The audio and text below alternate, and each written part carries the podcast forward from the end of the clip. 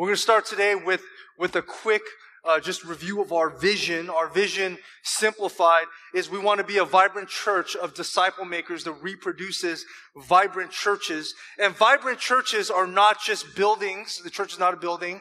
The building contains the church, right? Churches.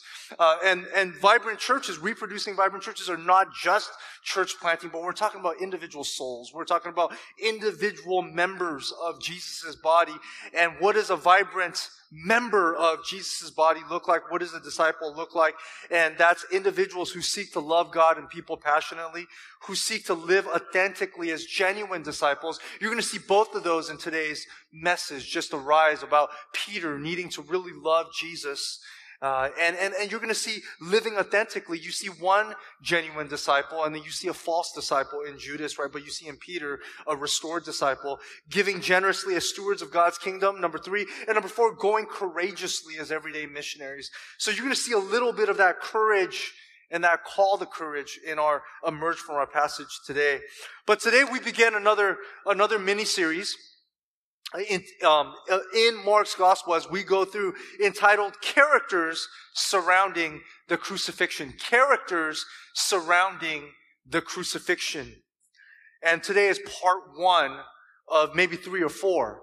You know, I, I kind of just like to let the Spirit lead and, and, and, and we do prepare ahead of time, but maybe that's the nice thing about being able to preach four weeks straight. Maybe there will be one message where I'm just like, you know, this is where our flock needs shepherding. And that's what I feel today. So rather than following through chapter 14 in chronological order, I really feel like when you look at Judas and Peter, it is an opportunity to be shepherded by the good shepherd. And so we're going to take this topically today. Rather than going through the rest of chapter 14 in chronological order, we're going to jump around and we're going to follow the narrative development of each character. Okay. And we're going to have to go outside of Mark as well to come up with a big idea. So today we're going to have a big idea. And then I joked with, you know, Gabe and Kevin as they were helping me prepare. I said, there's going to be a bigger idea, right? Because the gospel doesn't leave, leave us with a tragedy. Okay. So, so let's jump in today. This is what we're going to see today. Today we're going to see that Christ was betrayed by two of his disciples. You may not see Peter's denial of Jesus as a betrayal, but when you look at how how fervently Peter cursed and swore upon himself that he did not know Christ, you're going to see that as a betrayal. Judas betrayed Jesus, and we know that, but Peter also betrayed Jesus. But their stories then very differently. Whereas Peter repented and experienced restoration, Judas hung himself out of wrestling with shame and guilt and trying to bear that himself. And we're going to see what happened. So today we'll focus on Judas and Peter. But I want to start with this question. And I, I believe it's a fair question. Could Jesus, uh, could Judas have repented? Could Judas have repented? We know that he had remorse. We know from Matthew's gospel that he had a conscience, that he realized that Jesus was innocent and that he betrayed an innocent man and he tried to return the 30 pieces of silver. But yet at the end of the day, he went and he committed suicide in his own shame and guilt. But could he have repented? And we know that oftentimes we, it says scripture needed to be fulfilled. So we understand that God had ordained in his plan that someone needed to betray Jesus. Uh, and so that happened to be Judas, the son of perdition. But couldn't that scripture still be fulfilled and G- Judas repent? Just think about that.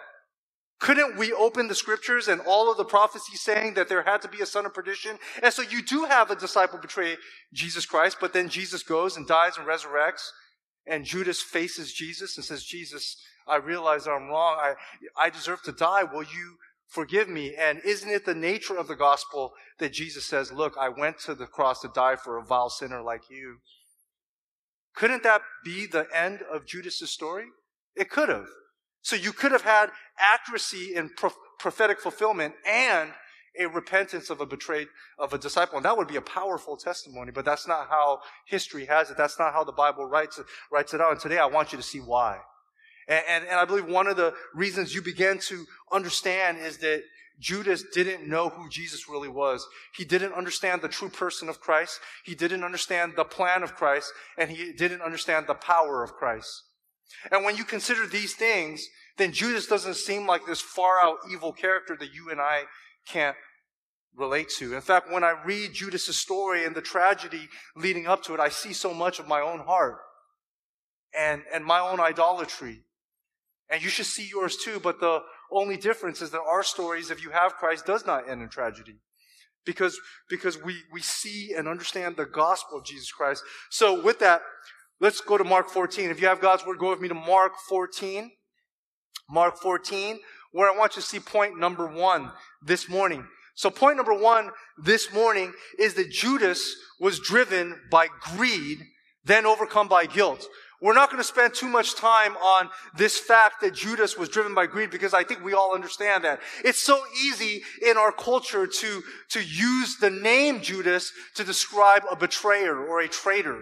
Right? Judas is synonymous with the worst of the worst, a scum, despicable, a despicable character. I don't think we have to build that up too much. Everybody's like, yeah, okay, we hate Judas. We don't like dishonest people who make up plots. And, and, and we even see that in the media today, right? In, in terms of people who make up fabrications and everyone just turns on them. So we could easily just nail Judas.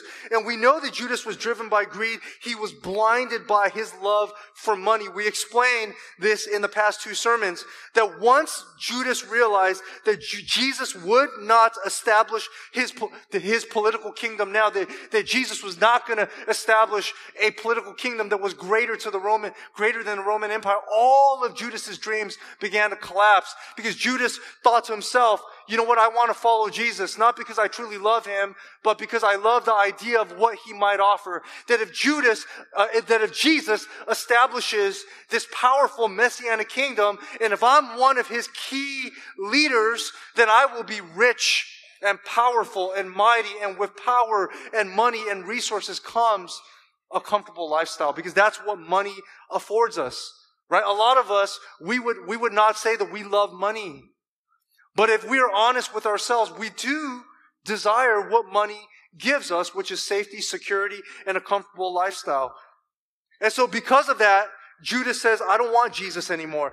And he looks for every opportunity to say, this guy's not going to make my dreams come true. He's not the Messiah that I really want.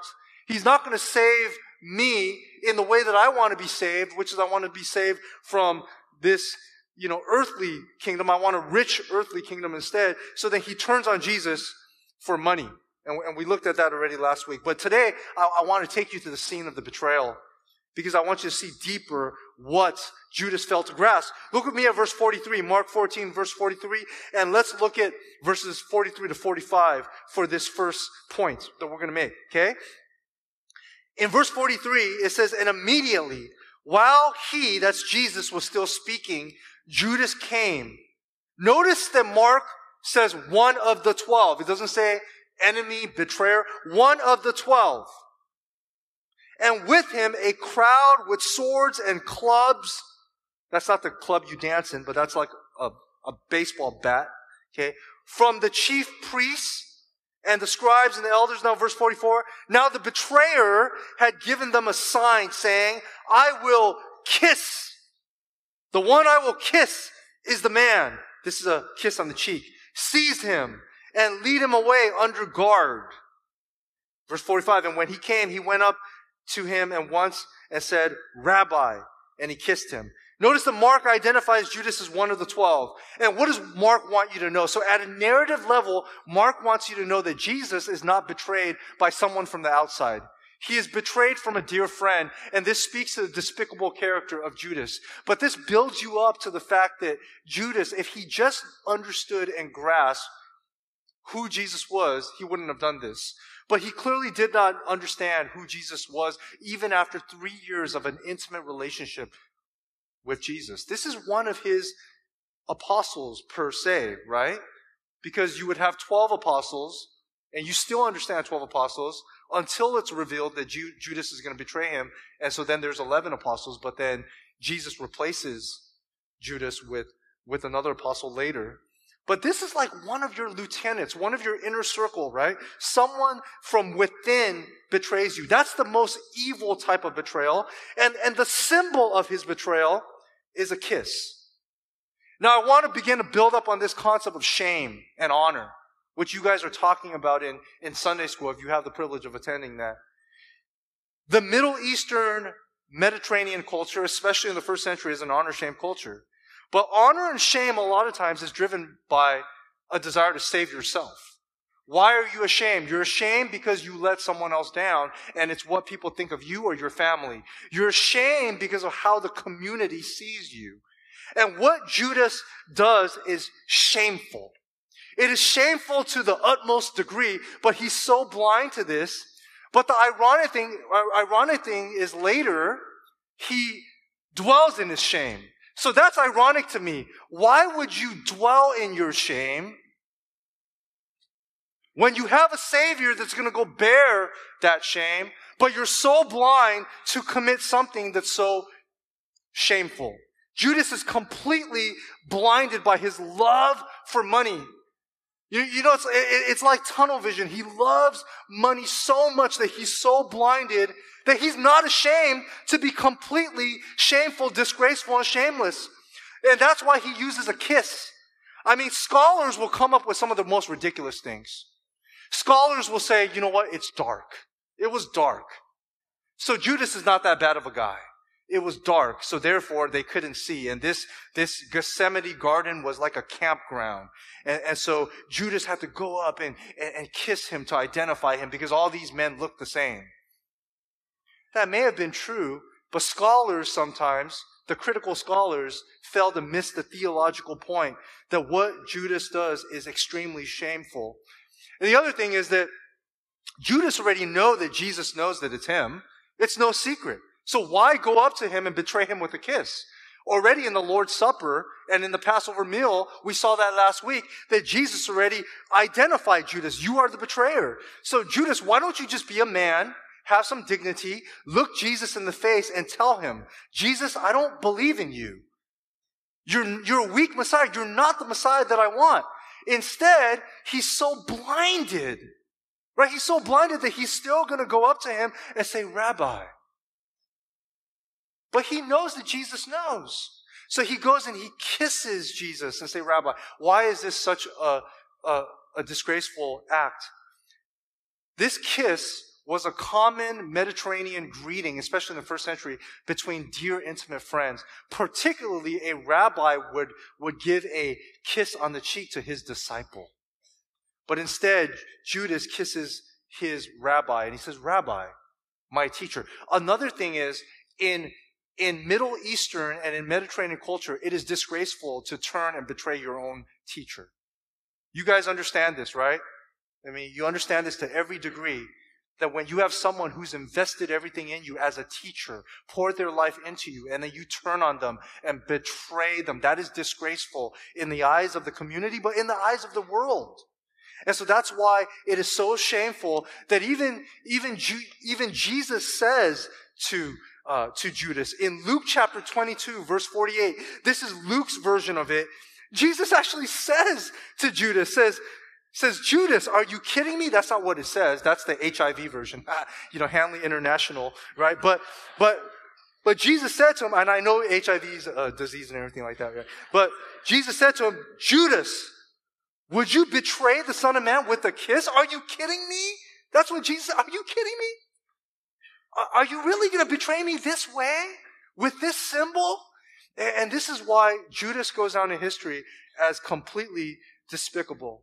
But I want, again, I want you to look at the irony. There's a great tragedy here that the reason why Judas is so blind is that he clearly doesn't understand Jesus' person, power, and plan. He doesn't understand the greater plan and the kingdom plan. He doesn't understand that God's kingdom runs on spiritual power. And the tragedy is spiritual power is exactly what Judas is going to need. Judas is going to need a spiritual Messiah because only a spiritual Messiah who a crucified Messiah will forgive you. Judas wants a military Messiah. But the a military, can you imagine if you betrayed a military Messiah? What happens when some guerrilla warfare guy and his lieutenant betrays him? He's going to cut his head off, right? Correct? But if you have a Messiah who's going to go be crucified for sinners and you betray him, what's the chances that that Messiah is going to forgive you? 100%. I went to the cross to die for someone like you. That's exactly what Judas is going to need. But right now, he's so blinded that he can't see it. And Mark wants us to see this. Go back to verse 43. Mark 14, 43. Notice it says immediately while he was still speaking, Judas came, one of the twelve, and notice this, with him a crowd with swords and clubs. And he comes with all of Jesus' enemies, right? Chief priests, scribes, and elders. So he turns on Jesus and, and joins Jesus' enemies momentarily. But why would you need swords and clubs? Judas, have you learned anything that Jesus is way more powerful than human weaponry? Right? You can't contain Jesus with swords and clubs. But why would you actually think that you would need to bring those things? It's probably because in, in Judas's mind, he wanted a military kingdom. Because in worldly, in, in a worldly sense, worldly power is military power. And military power, especially back then, leads to economic power. Right? So, so Judas comes and maybe he assumes, and the religious leaders are blind too. They assume that Jesus and his disciples are going to fight back, that they're going to put up a physical fight. And that's when they clearly don't understand that Jesus doesn't need physical defense because he's God. And, and notice in verse 44, Seize him. That's what Judas says. Seize him, like arrest him and lead him away under guard. You see that? Under guard. What does that mean? It doesn't mean that, that Jesus needs to wear under armor, but it's simply saying, like, arrest him. You need to contain him. And this completely misses the point. Jesus is not some guerrilla warfare revolutionary that's going to fight back with weapons. And that's exactly the point Mark wants us to see because look at verses 48 and 49. Look at what Jesus says. In verses 48 to 49, Jesus actually says, have you come out as against a robber with swords and clubs to capture me? And notice what he's saying. He's saying, you still don't get it. Judas, you don't get it. Day after day, I was with you in the temple. And he says it to the, to the Jewish religious leaders too, right? Because basically here he's talking to the religious leaders, the Pharisees, the Sadducees, the scribes. He says, I was with you in the temple teaching. And why didn't you arrest me then? You didn't arrest me then. You didn't take the opportunity then. But let the scriptures be fulfilled anyway, meaning go ahead and arrest me. I was going to give myself over to you anyway. Judas clearly doesn't understand the plan of Christ to go to the cross, but he doesn't understand the power, the spiritual power, the nature of the cross. The cross is sufficient to save the vilest of sinners, even Judas, if he were to repent. But we know that he didn't. and so again, I want you to see the gospel irony. Because Judas, he dwells in his guilt and shame. He becomes self-absorbed in this shame. Judas, why are you so ashamed? You did the most shameful thing. Why are you so ashamed? Why don't you go face Jesus? But he can't. You know, here's where we get into some application where some people say, oh, it's not Jesus' fault. Someone had to betray Jesus. Like I mentioned in the introduction, it says right here, right? Scripture had to be fulfilled, which means Jesus had to be betrayed. He had to be turned over. He had to be arrested. Someone had to do it. That's not true. It is true that Judas is the son of perdition and that, that God ordained for Judas to betray Jesus. But when you look at the rest of scripture, there is a divine mystery that we need to submit to. And the rest of scripture teaches this tension of divine sovereignty where God is completely sovereign and in control, but at the same time, everything else in the scripture says humans need to be responsible for our actions and we'll be judged for our actions. And there is a level where, where Judas could have repented. And we know that because Peter does. Right? So I'll see you, I'll show that to, you. You'll see that in the next point. But we know that what God ordained is fulfilled and scripture is fulfilled because Judas plays into it. Right? He himself, out of his own free will, did not repent. And so in one sense, Judas goes along with God's plan because the Son of Man goes as it is written. But all of scripture, all of scripture teaches that sinners can repent. When you think about it, right? Judas betrayed Jesus, but how many of us have betrayed Christ for money? And maybe some of you are like, you know, you haven't. Okay. But just pray about it, right? Where are the times where we are tempted to prioritize money or comfort of this world over Christ? And we'll all raise our hands and say, you know, we struggle with that, even if it's at the thought level. And if you had a believer who was following Christ, but for five years of their, their, lives struggled and chose the world or their career instead, and then five years later came back to church, would we say to that person, you can't repent because you betrayed Christ for money? And, and, and we would say, well, it's not the same thing. It's not the same thing. When you look at what Peter did, it's the same thing. We're all Judas. That's why I love Judas. The more and more I study Judas, my heart breaks for him. And so at this point of the, my sermon preparation, I just paused. And I said, God, I need this application so much for myself. I, I need this application for myself. I, I need the gospel to come alive right here for me because I love Judas now. I, I see in Judas the common struggle of man. If you go to the next slide for me. If you notice Matthew 27, 3 to 5, this is the end of Judas' story. This is the end of Judas' story. I want you to see the gospel could be applied to Judas, but instead, he dwells and tries to bear his shame himself. Look at this. Then, when Judas, his betrayer, saw that Jesus was condemned, he changed his mind. Is that repentance? I don't think it is because he doesn't go through with it. But, but notice it says he changed his mind. Since when in the kingdom of God can, can you change your mind and want Jesus and Jesus says, no, you can't come, right? So the gospel is active. The gospel goes out to all, but not all want it. Instead, some people are like, no, I'm so sinful. I'm so evil. Jesus doesn't want me. He changed his mind and brought back the 30 pieces of silver, which is anywhere from $150 to $200. Some people say $600. And he brought his money back to the chief priests and elders saying, notice, is this a confession? I don't think it's a saving confession, but look at this. He says, I have sinned by betraying innocent blood. Now, if someone were to come in today and say that, saying, look, I've changed my mind about my life. I've sinned, betraying Christ, and I need his blood. Jesus would say, You have it. Take it. I died for you. But Judas goes only so far. He only goes so far. He knows the gospel now, but he doesn't know it relationally, personally, right? And look at it, it says, They said, What is this to us? See it, see to it yourself. And notice this throwing down the pieces of silver into the temple. Boom. He says, I don't want the money. Take it he departed, and rather than repenting and rather than waiting and saying, I got to face Jesus, he went and he hanged himself. So, this is the difference. This is where I need the application for myself. Remorse is different from repentance. Remorse can be self-centered. You know, a lot of times I still feel guilty that I was a bad kid.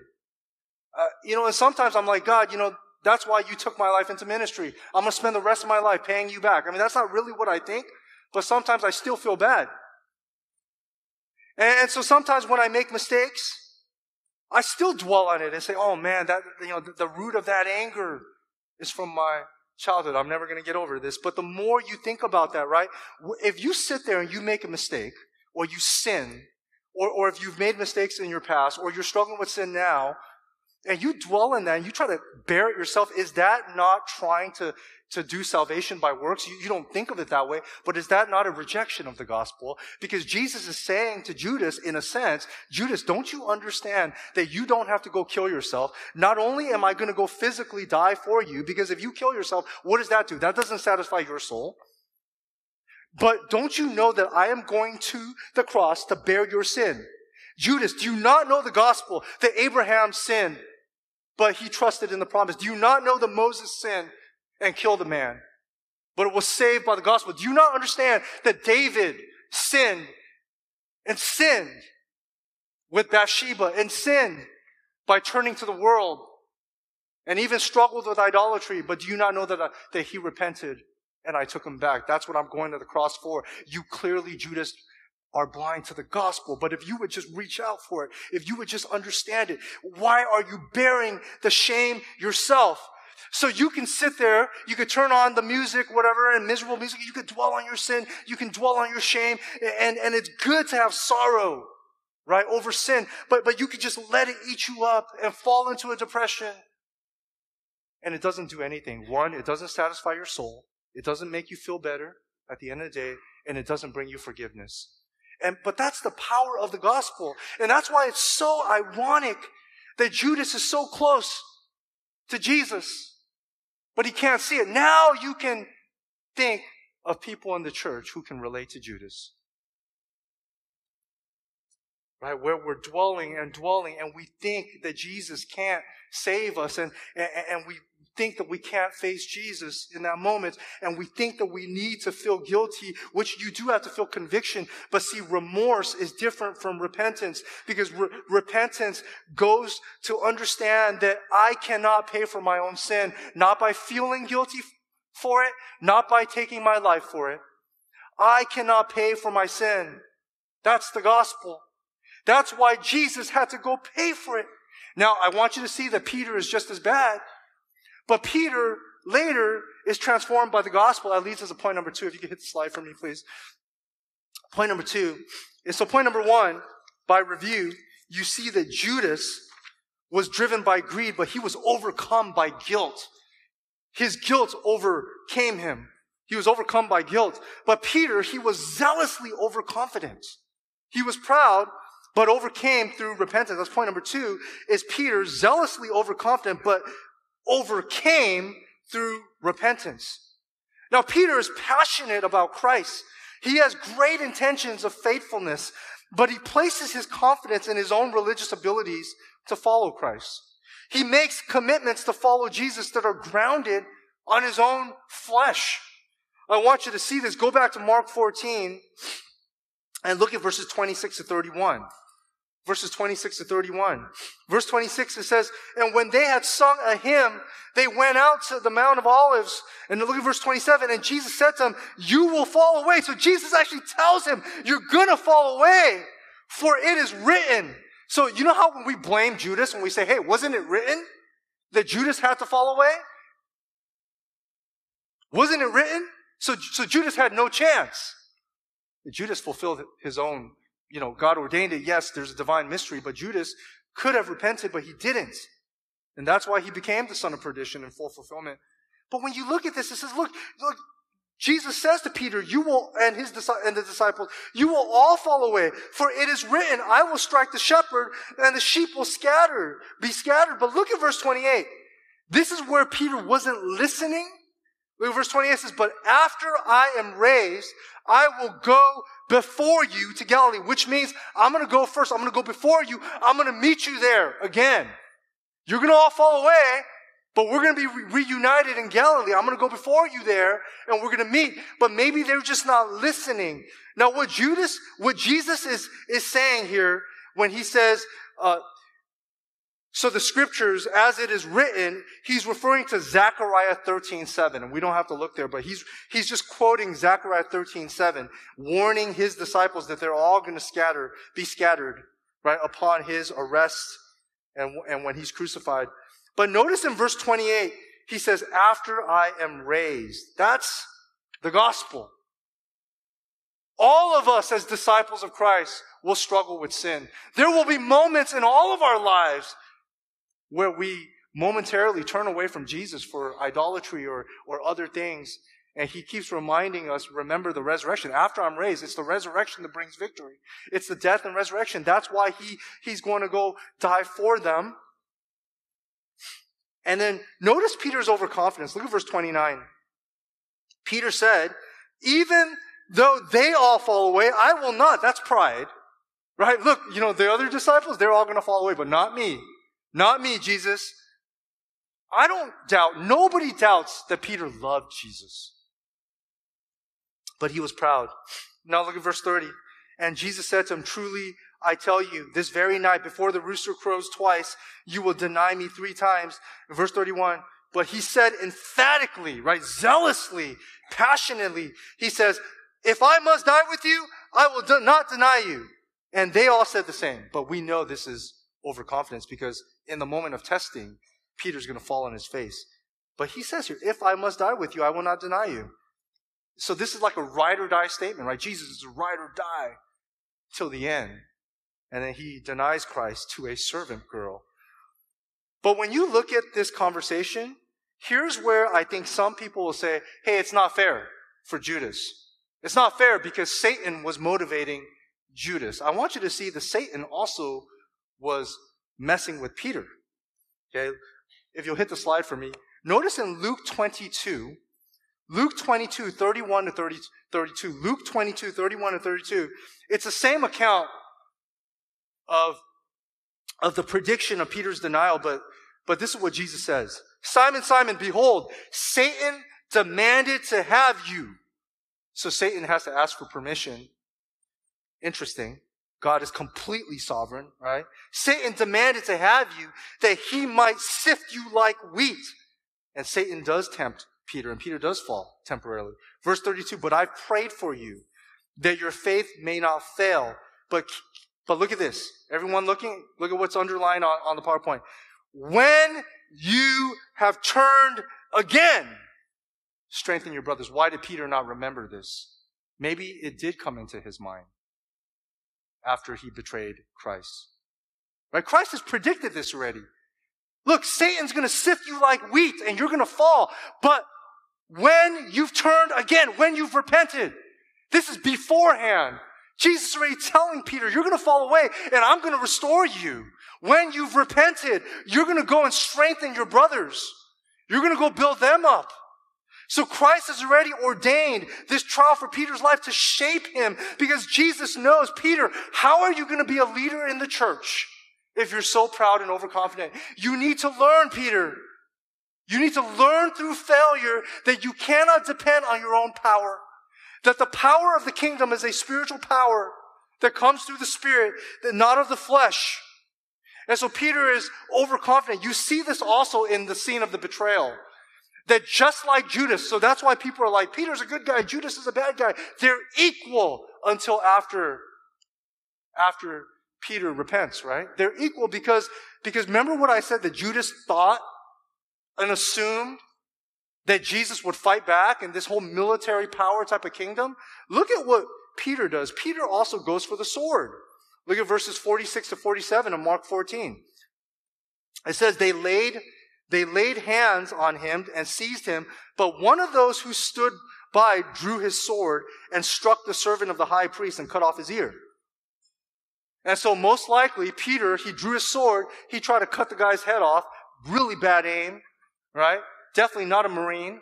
Okay? And, and, and he missed. The guy ducked. The high priest went down for prayer. No, I'm just kidding. High, it's a servant of the high priest. It's a servant of the high priest. He went down for prayer boom, cut his ears off. Those who have ears to hear, let him hear. He didn't have ears. But, but in, in John 18, 10, John 18, 10 tells us that, that this is Simon Peter who drew the sword. And Luke 22, 51 tells us that Jesus touched the guy's ear and healed him. So you see, this reveals very clearly that Peter doesn't understand the type of power that's needed to be a disciple. And, and this totally makes sense. If you don't understand the power of Christ, then you are going to also depend on your own willpower to follow Christ. And that's why he failed. Right? Matthew 26, uh, next, oh, you got me. Okay. Matthew 26, 52 to 53 records what Jesus says to Peter.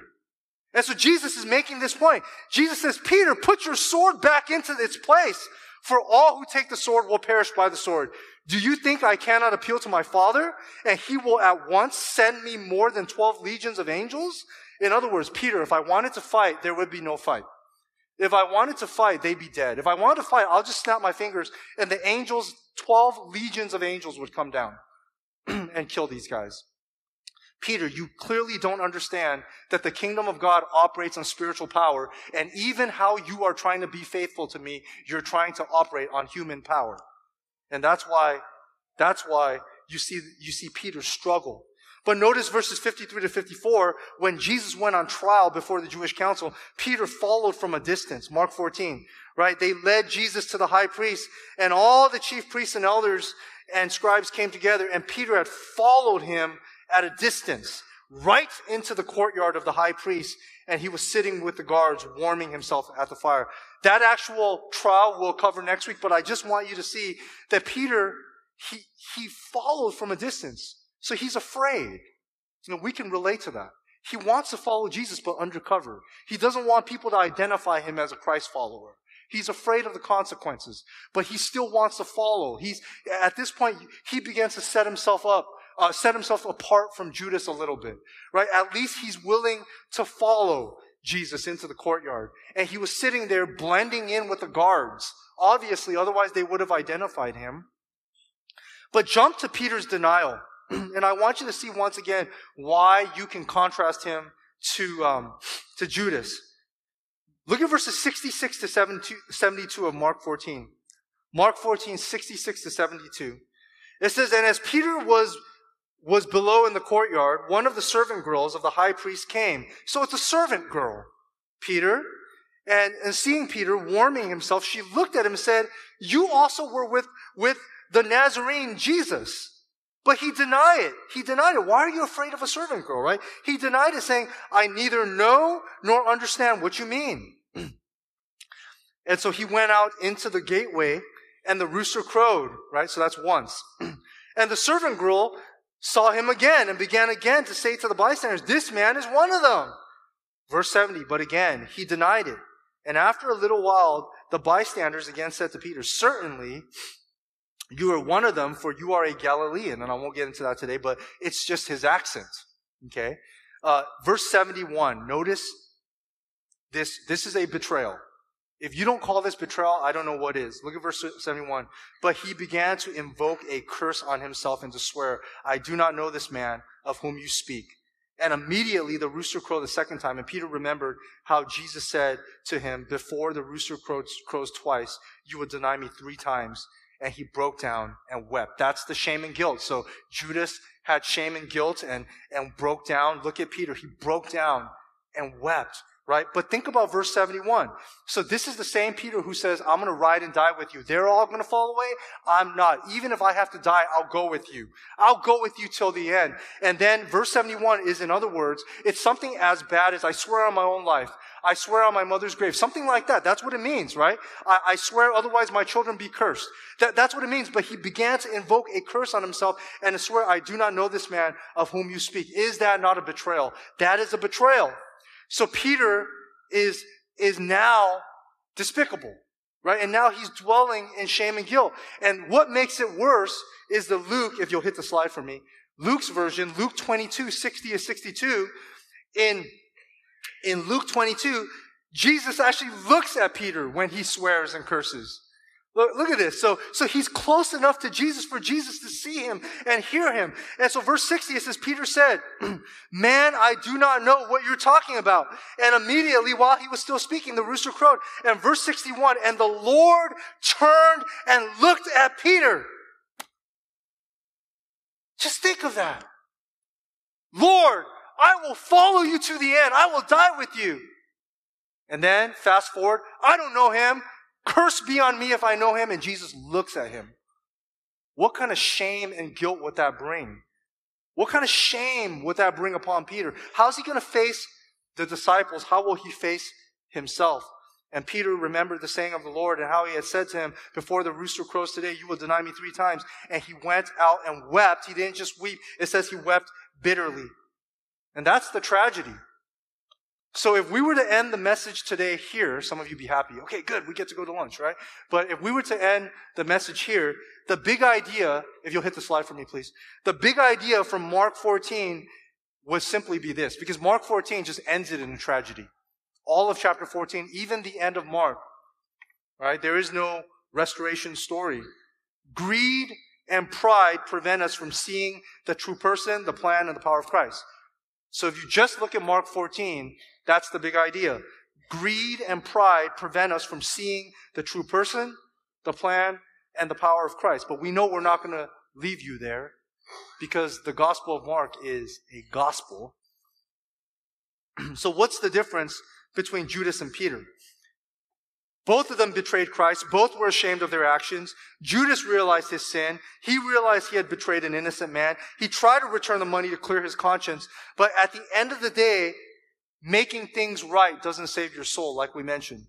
So if you were to get into a conflict or a fight with your loved one, right, someone that you love, friend, child, uh, parents, spouse, family member, extended family member, if you get in a fight with someone that you love, you can go and do all these great things for them. You can buy them all these things that you like on the outside. You could, you can make them a bunch of stuff. But that doesn't satisfy your soul. It doesn't bring healing until you face them face to face. And until there's reconciliation and restoration. You know what the difference between Peter and Judas is? A restored relationship. That's the gospel. The difference between Judas and Peter is that Peter faced Jesus and was restored. Peter received forgiveness. Right? He, he experienced the shame, but he didn't just bear it himself. He, he knew that he had to face the Lord. And maybe he remembered finally all the words of Christ when he was humbled. Maybe he finally realized, oh yeah, Jesus said he's going to restore me. In John 21, if you'll hit the slide for me, in John 21, you get this picture of this, this restoration. And I want you to see how much Peter loves Jesus. You and I, if you love Jesus, you will fail. Why? Because we are prone to wander and we are prone to depend on our own power. We can all raise our hands and say, we love Jesus, but we try to do things ourselves in our own power. I want you to see how much Peter loved Jesus, the same overconfident, overzealous personality. Look at this guy. Verse 7 that, that disciple whom Jesus loved, that's John, said to Peter, It is the Lord. So Jesus goes to reveal himself after he, his resurrection to his disciples. Disciples are out in the middle of the lake and they're fishing because they're fishermen. John sees Jesus in resurrected form coming, and it says, when Simon Peter heard that it was the Lord, he, he just ripped off his clothes. He's like, he put out his under, uh, outer garment, for he was stripped for work, threw himself into the sea. And the other disciples came in the boat, dragging the net full of fish, for they were not far from the land, but about a hundred yards off. So the rest of the disciples are like, oh, it's the Lord. We're going to take our time. But rather than being ashamed, rather than saying, you know what, I can't face Jesus. I can't face him. I cannot face him. I betrayed him. You know, I should just take my life. He jumps into the water He's Baptist. No, I'm just kidding. He jumps into the water. He jumps into the water. It's just like, it's the Lord. Boom. He, he's, he can't wait to face Jesus. He finally understands the gospel of restoration because Jesus died and resurrected for Peter. He jumps in and runs because he loves Jesus. Now I want you to look at next slide, please. Um, I want you to look at verses 15 uh, to 17, same chapter, John 21. It says, when they'd finished breakfast, Jesus had said to Simon Peter, Simon, son of John, do you love me more than these? He said to him, Yes, Lord, you know that I love you. He said to him, Feed my lambs. Verse 16, he said to him a second time, Simon, son of John, do you love me? He said, Yes, Lord, you know that I love you. He said to him, Tend my sheep. Verse 17, he said to him a third time, Simon, son of John, do you love me? Now notice it says Peter was grieved because he said to him a third time, Do you love me? And he's probably thinking, Man, I betrayed him. I betrayed him. I denied him. And he said to him, Lord, you know everything. I want you to pause there. This is Peter. This is how we know Peter really loved Jesus. He says, Jesus, you're sovereign. You're omniscient. You know everything. You know my heart. You know that I love you, but I couldn't. You know that I love you, but I was afraid. You know that I loved you, but I struggle. You know that I love you, but I can't. I couldn't. You know that I love you. You know I love you. I want to follow you, but I'm so weak. He says, Feed my sheep, Jesus says. I think Peter learned his lesson. He learned the lesson of humility. He learned to take on the cross. And you see this much later when Peter's older. So he goes through, he becomes an apostle. You know that he dies for Jesus eventually as a martyr, but 1 Peter chapter 5, you can hit, hit the slide for me. What did Jesus tell him three times? Tend my sheep, feed my lambs, right? Feed my sheep. Now, now Peter, what does he, he tell the pastors? What does he say to the shepherds that he's writing to in 1 Peter? He says, I exhort the elders among you as a fellow elder and a witness of the sufferings of Christ. He tells them, shepherd the flock. Jesus told them, tend my sheep, feed my sheep. And he gives the same command now. And he says, shepherd the flock. And what does he say though? How do you shepherd the flock? Verse 5. Not with your own flesh, not with your own power, not with your own willpower or your good intention. He says, clothe yourselves, all of you, with humility toward one another. For God opposes the proud, but gives grace to the humble. Verse 6, humble yourselves therefore under the mighty hand of God, so at the proper time he may exalt you. Uh, Peter learns through failure. God ordained Peter's failure so that he could be the, the, the apostle who understands the gospel of restoration and humility. The humility that's needed to shepherd the flock of God. The humility that's needed to feed Jesus' lambs and to pass that on in disciple making form. Right? That's the spiritual power of Christ. It is a restorative power Discipleship begins with us recognizing our own failure, admitting our sin, not trying to bear it ourselves though for the rest of our lives like Judas, not being, not, not trying to take it in self-centeredly or not being ashamed of what other people are going to say or do, but to face Christ with our sin and to acknowledge that we've violated his law and to acknowledge that we need him, but to know the gospel of restoration and so the bigger idea, the bigger idea, next slide please, the bigger idea, when we consider all of the gospels, is that in Christ we preach, we proclaim a redemptive gospel because we continually experience the restorative power of the cross. You and I are going to fall short of His glory today. But every time we go back to the table, the Lord's table, every time we go before Him in prayer, every time we go before Him in the Word, He, he continues to restore us by His finished work on the cross. It's done. Salvation is done, but, but it's a restorative power that continues to restore and restore and restore the sinner until we are more and more sanctified like Him. And that's why Peter, Peter had to learn.